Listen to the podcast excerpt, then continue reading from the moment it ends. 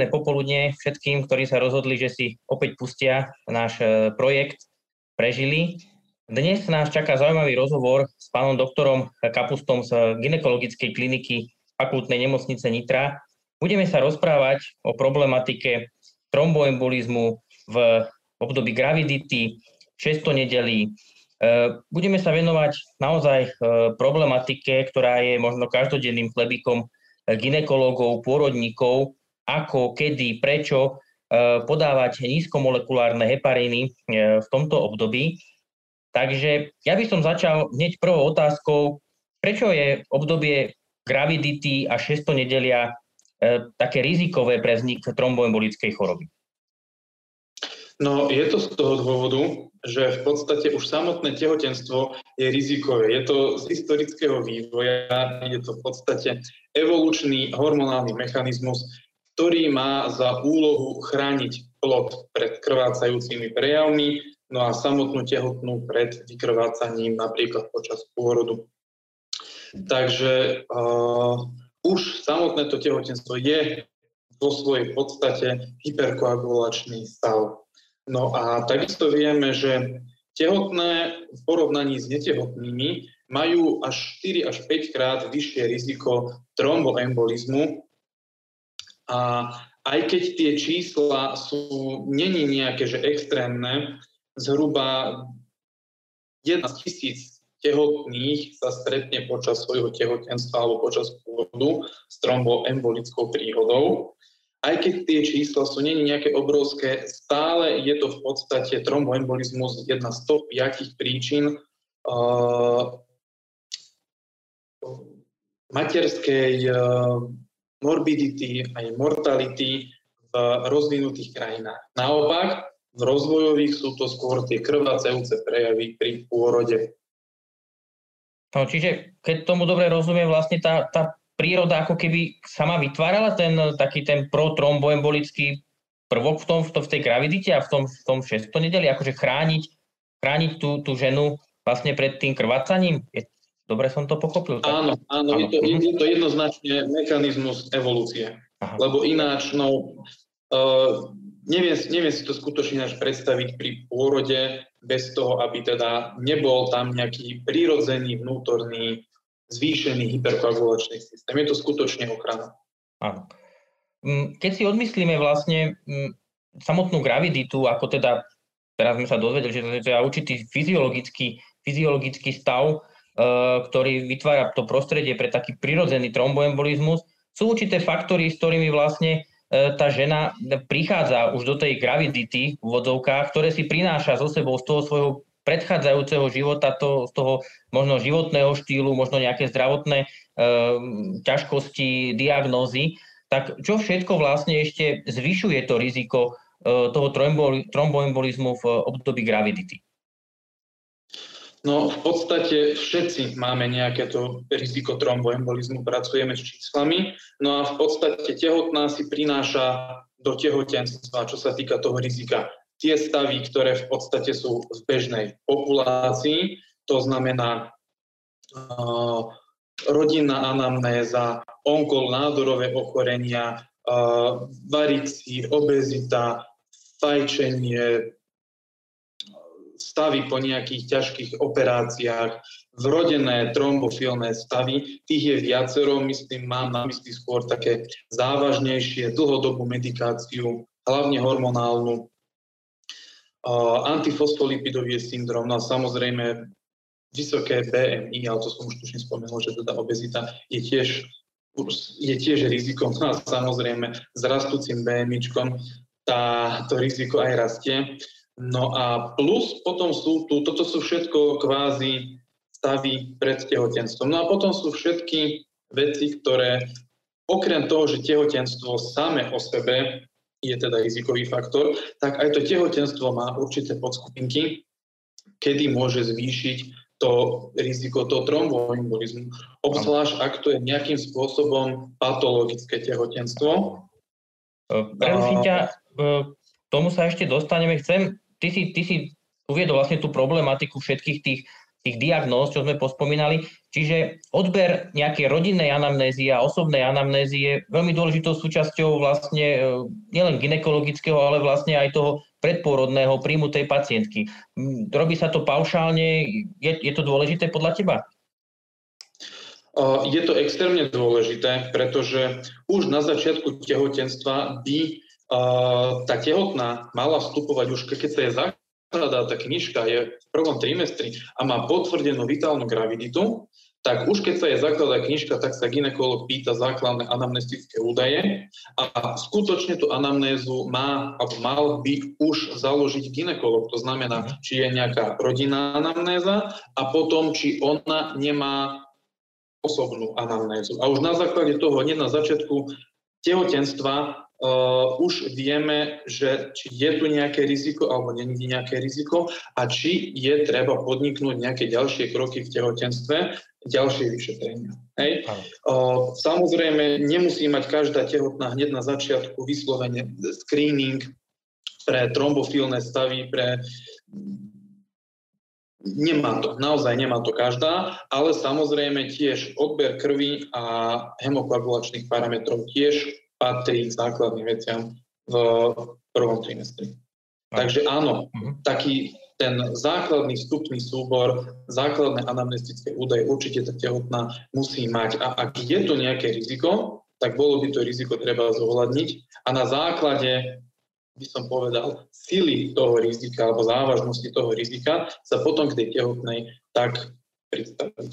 Či už teda stačí to len sledovať, alebo naozaj ideme sa baviť o nejakej profilaxii. Mhm. Medikamentóznej. Teda, tak. tak ako si už, už načrtol, že vlastne nie, nie je gravidita ako gravidita, že aj tá fyziologická gravidita môže mať svoje úskalia, nehovoriac už, už o nejakých patologických graviditách. Čiže čo všetko v rámci tej samotnej gravidity predstavuje to zvýšené riziko? Ktoré stavy počas tej gravidity sú výrazne zaťaženejšie tým tromboembolizmom?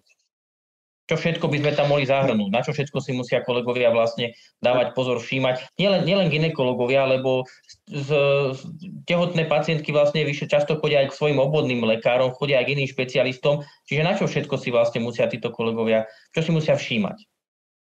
Ak, ak by som začal ešte so samotnou graviditou, už aj tá fyziologická gravidita, ten uh, hyperkoagulačný stav sa zvyšuje s dĺžkou trvania gravidity. Čiže najvyšší je práve na konci tretieho trimestra a najúplne, že najväčšie riziko je v období 6. nedelia. Takže už len tá samotná dĺžka gravidity ovplyvňuje kvázi to riziko tromboembolizmu a to aj za podmienok, keď hovoríme o úplne fyziologickej gravidite.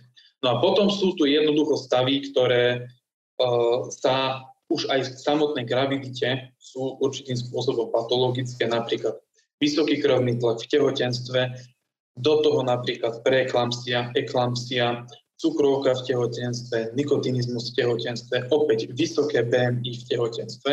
Čo sa týka samostatného tehotenstva, krčové žily, maternica, samozrejme útlakový syndrom, maternica nás tlačí na ilické žily a napríklad, keď máme tehotenstvo viac podšetné, čiže tá maternica je ešte väčšia, tak samozrejme ten útlak je tiež ešte väčší. Takisto vek viac ako 35 rokov je kvázi taký slabší rizikový faktor. No a parita, to znamená, koľkokrát tá žena rodila, keďže vieme, že tehotenstvo, pôrod sú rizikové faktory, a samozrejme s každým pôrodom sa teda opakujú. Áno. Dookola, dookola. Jasné. Dobre, čiže, čiže mm, stane sa teda, ako si spomínal, tie, tie, tá incidencia nie je až taká častá, ale, ale teda stane sa, že uh, žena či už v, v období teda gravidity alebo tesne po pôrode uh, vlastne u nej vznikne nejaká forma tromboembolickej choroby, sú, sú nejaké špecifika, napríklad vyzerá, alebo tá symptomatológia e, vzniku, alebo samotný obraz toho ochorenia je nejaký iný, alebo všímate si vy ginekologovia niečo iné na tej pacientke, napríklad pri plúcnej embolii, alebo keď je nejaká hlboká žilová trombóza, je niečo, na čo sa vy upriamujete, že tak toto je trošku špecifický si príznak, alebo naopak, mm, napríklad to dýchanie u, u, počas uh, tej gravidity sa možno, že je nejaká tachykardia, alebo niečo, niečo také, že toto vás upúta, že tak teraz myslím na tú tromboembolickú chorobu, alebo naopak, nie, tento príznak nie je až taký dôležitý u, u gravidných žien a neberete ho až tak do úvahy ako, ako u bežnej populácii. Takto samotné tehotenstvo, keď si zoberieme tú symptomatológiu, či už plusnej embolie alebo hlbokej žilovej trombózy, tá symptomatológia je podobná. Keď hovoríme čisto o klinike, tá symptomatológia je skutočne podobná ako v bežnej populácii, ako u netehotných.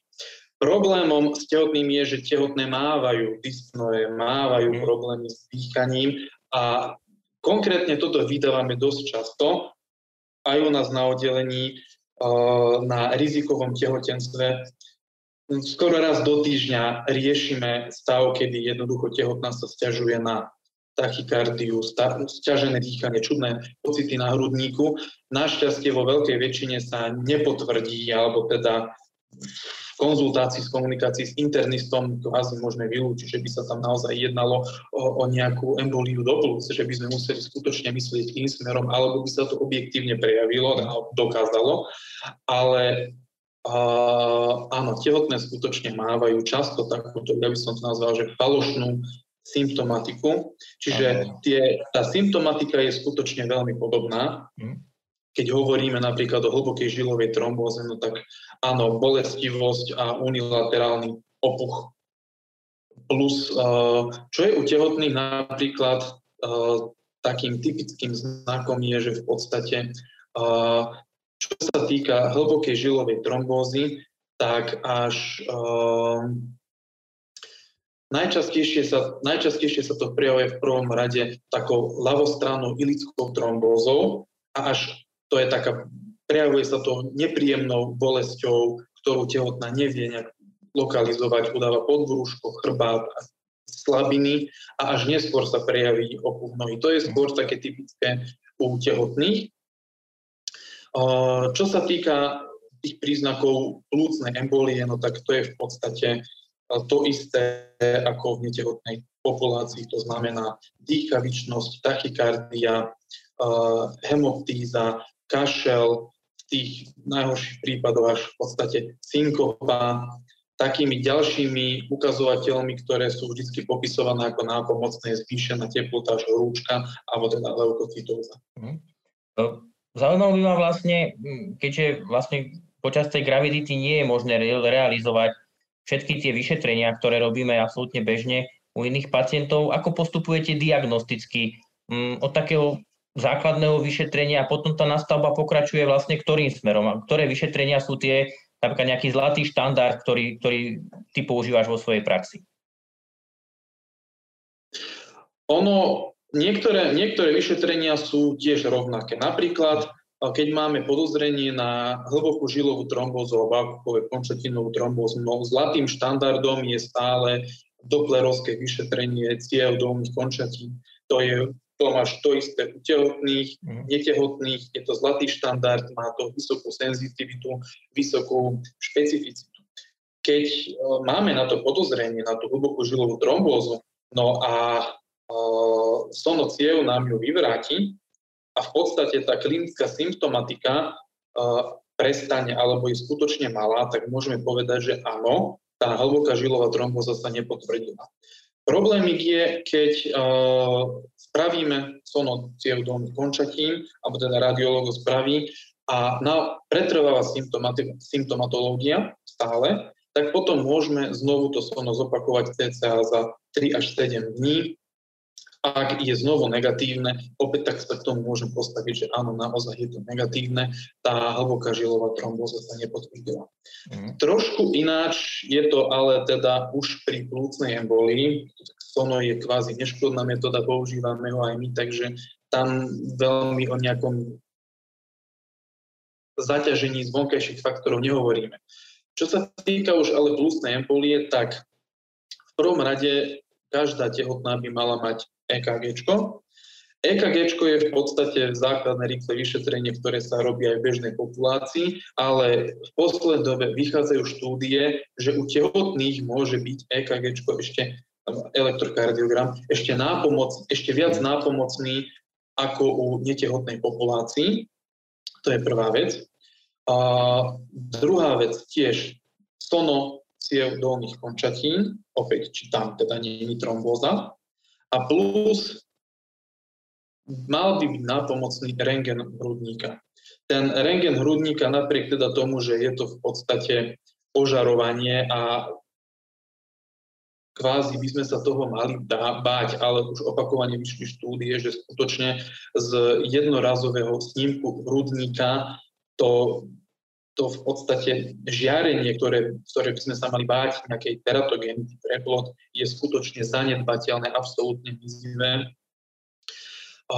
Samotný rengen hrudníka ani až by, tak by som povedal, že viac ako v polovici prípadov nevidíme na tom popise tú samotnú embolizáciu do plúc, mm-hmm. ale naopak môže nám poskytnúť kopec v podstate ostatných abnormalít, ktoré sprevádzajú plúcnú emboliu, napríklad fokálne opacity, plúcný jeden, nejaký výpotok.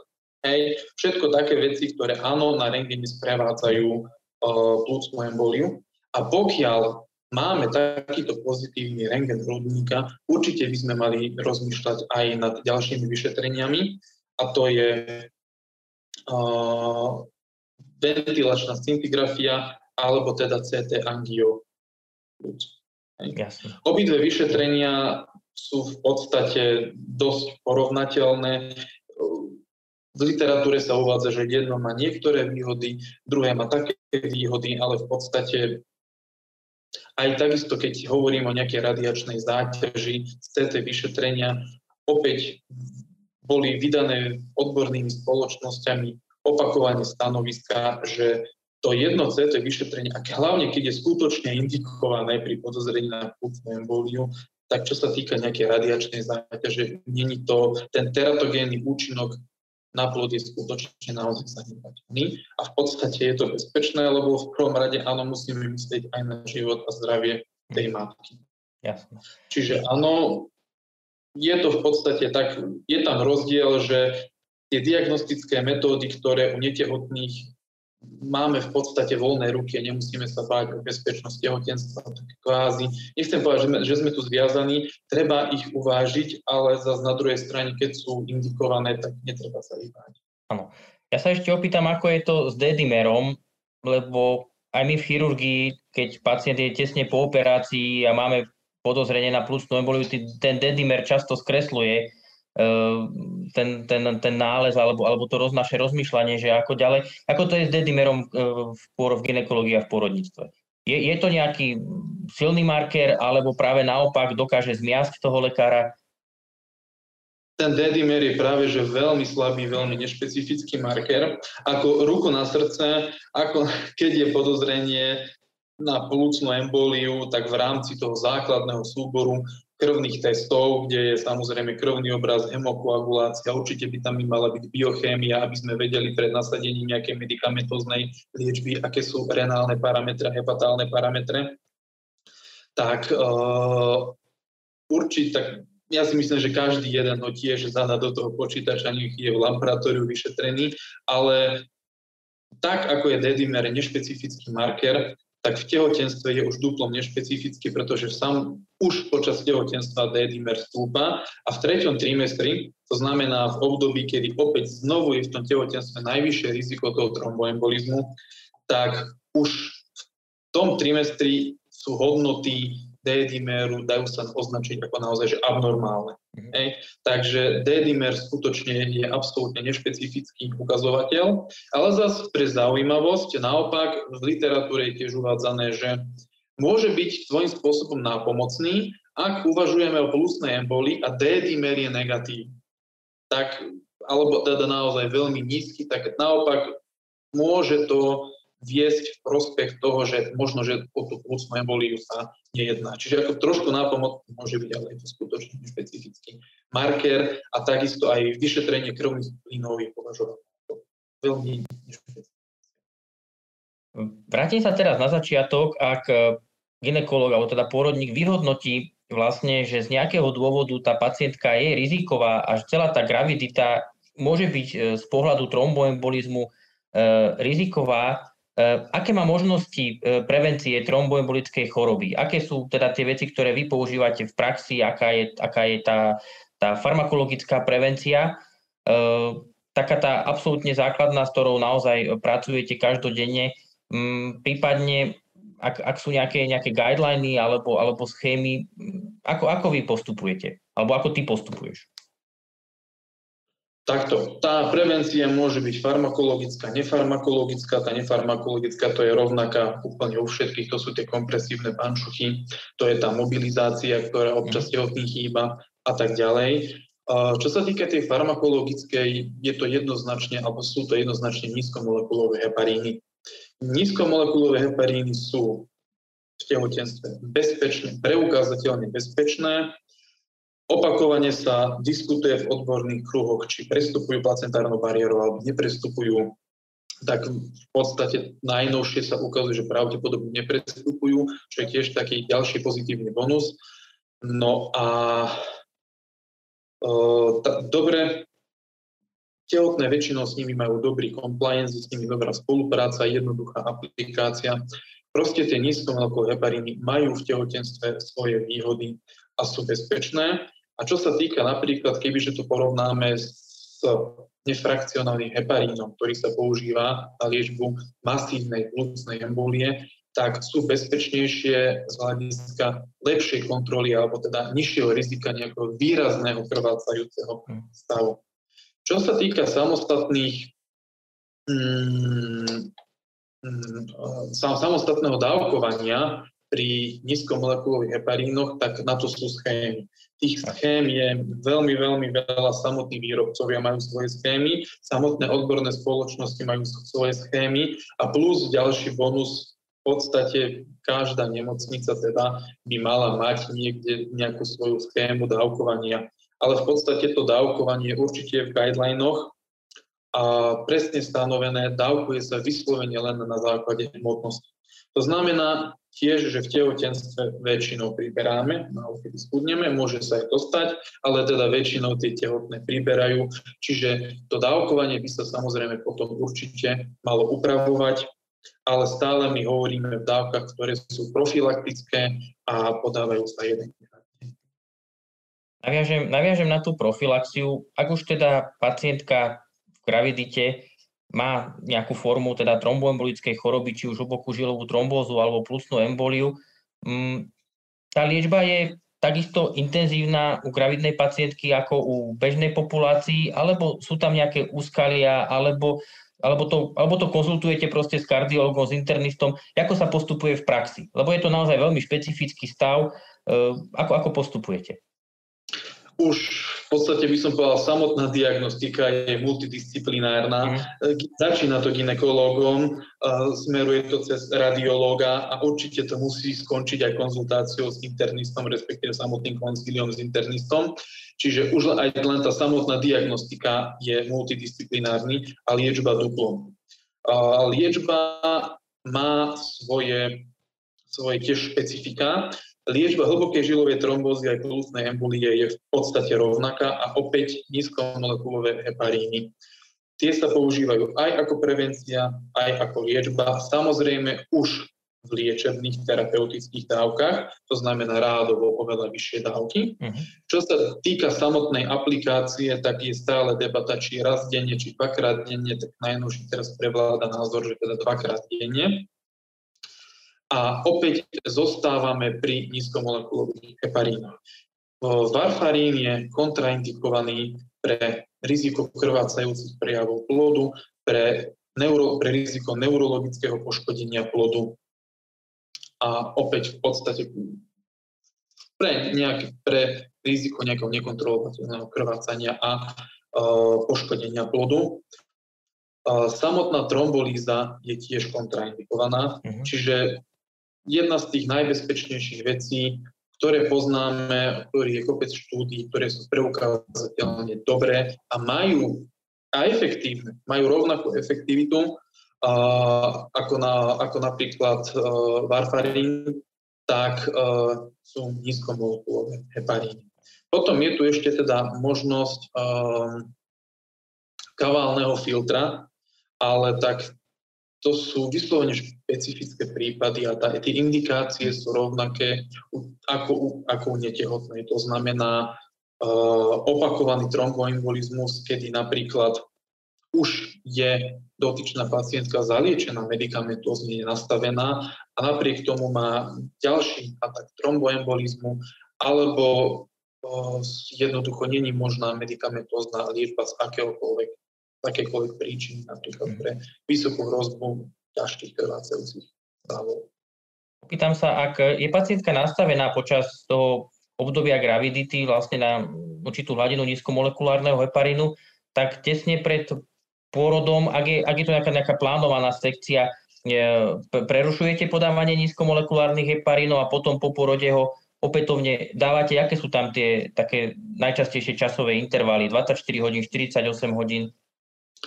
Tých 24 hodín určite musíme prerušiť nízkomolekulový heparín pred plánovaným nielen pôrodom, napríklad indukovaným, ale teda aj pred cisárským rezom. Čiže ako náhle máme plánovaný pôrod a je jedno, či začneme indukciou a myslíme na spontánny pôrod, alebo teda je to plánovaný operačný cisársky rez, tak 24 hodín pred uh, plánovanou indukciou alebo operáciou už sa nízkomolekulový heparín e, nepodáva.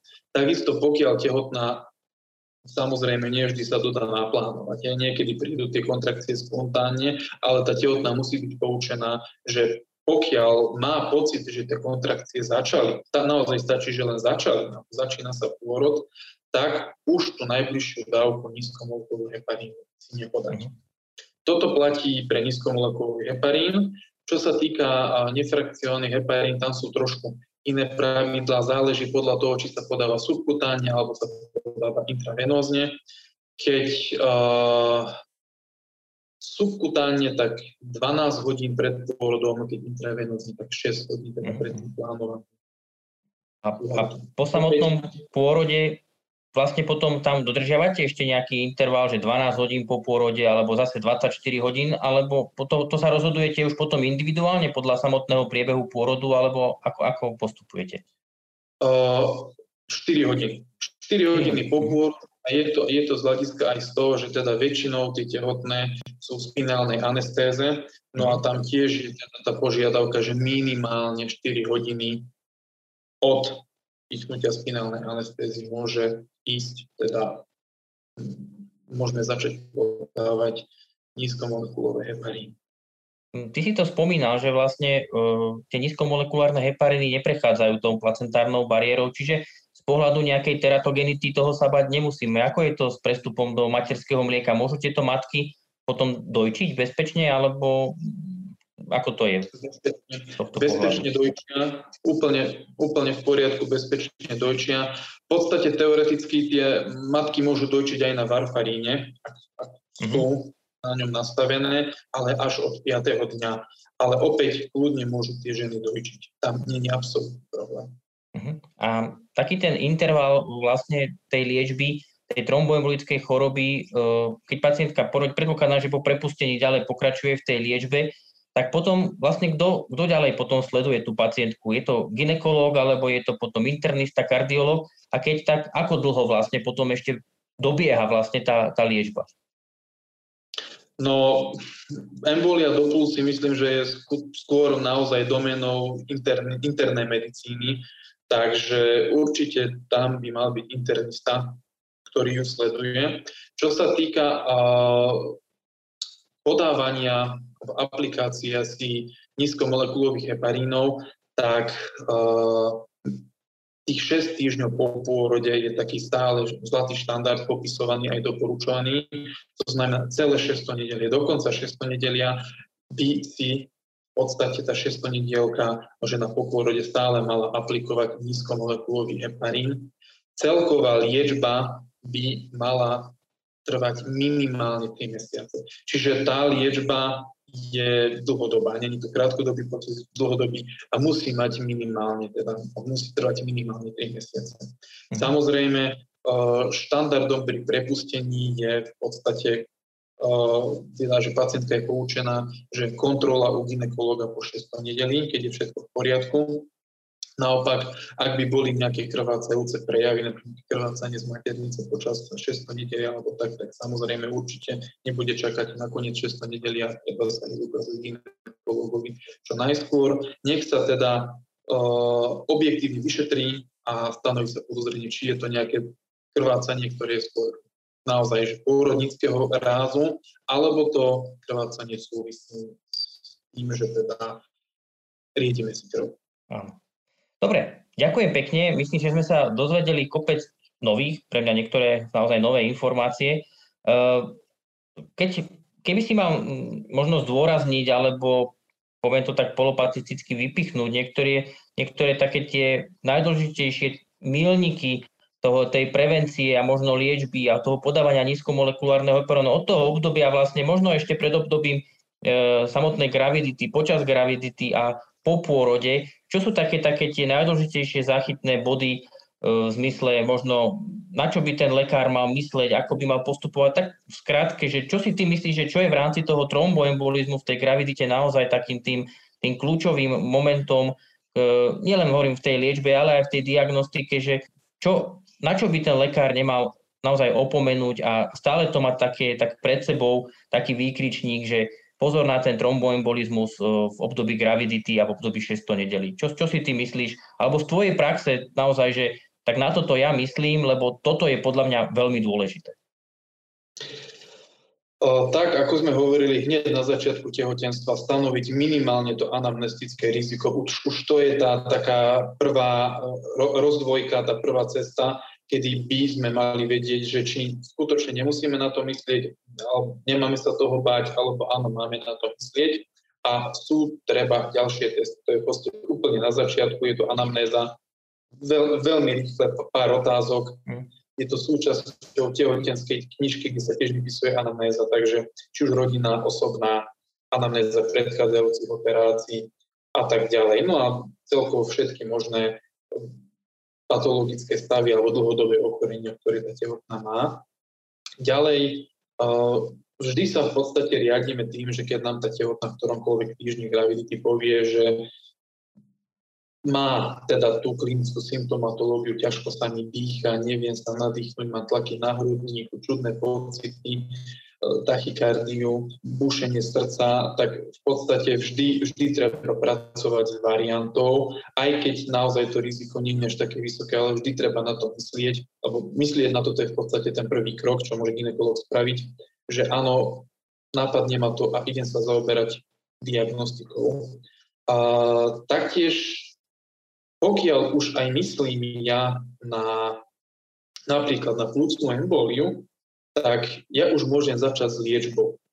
Uh-huh. V podstate nečakám, kým sa mi naozaj objektívne potvrdí, či už hlboká žilová tromboza alebo plúcna embolia a od, od toho okamihu, kedy sa ja o tom dozviem a kedy je to skutočne potvrdené, prejde x, x, x, x hodín, už ja hneď môžem začať s liečbou. A na základe toho potom viem, že začal som dobre a v tej liečbe pokračujem, alebo ju po prípade ešte upravím alebo teda moje obavy sa nepotvrdili a môžem s tou liečbou skončiť. Keďže liečíme nízkomolekulovými hepariny, ktoré sú bezpečné, v podstate nič Jasné. To, toto no, bolo teda veľmi dôležité.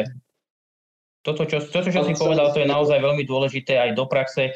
A nielen, nielen u vás e, v ginekológii, ale naozaj vo všetkých, myslím si, odboroch, že trošku, trošku myslieť dopredu, byť ako keby krok pred tým samotným ochorením, a naozaj začať s tou liečbou, možno ešte teda skôr, ako, ako príde nejaký pozitívny CT angionález alebo výsledok z laboratória, tak vlastne takýmto spôsobom postupovať. Dobre, ďakujem veľmi pekne, pán doktor, že si bol ochotný, že sa s nami porozprával, podelil o svoje skúsenosti, vedomosti. Takže ešte raz ďakujem. Ďakujem prajem ja aj za posl- Ďakujeme. A prajem všetkým poslucháčom ešte príjemné poobedie. Verím, že si nás vypočujete aj na budúci mesiac. Opäť pripravujeme zaujímavý rozhovor. Takže teším sa, prajem príjemné popoludne, všetko dobré, dovidenia. Projekt Prežili vzniká s podporou spoločnosti Sanofi.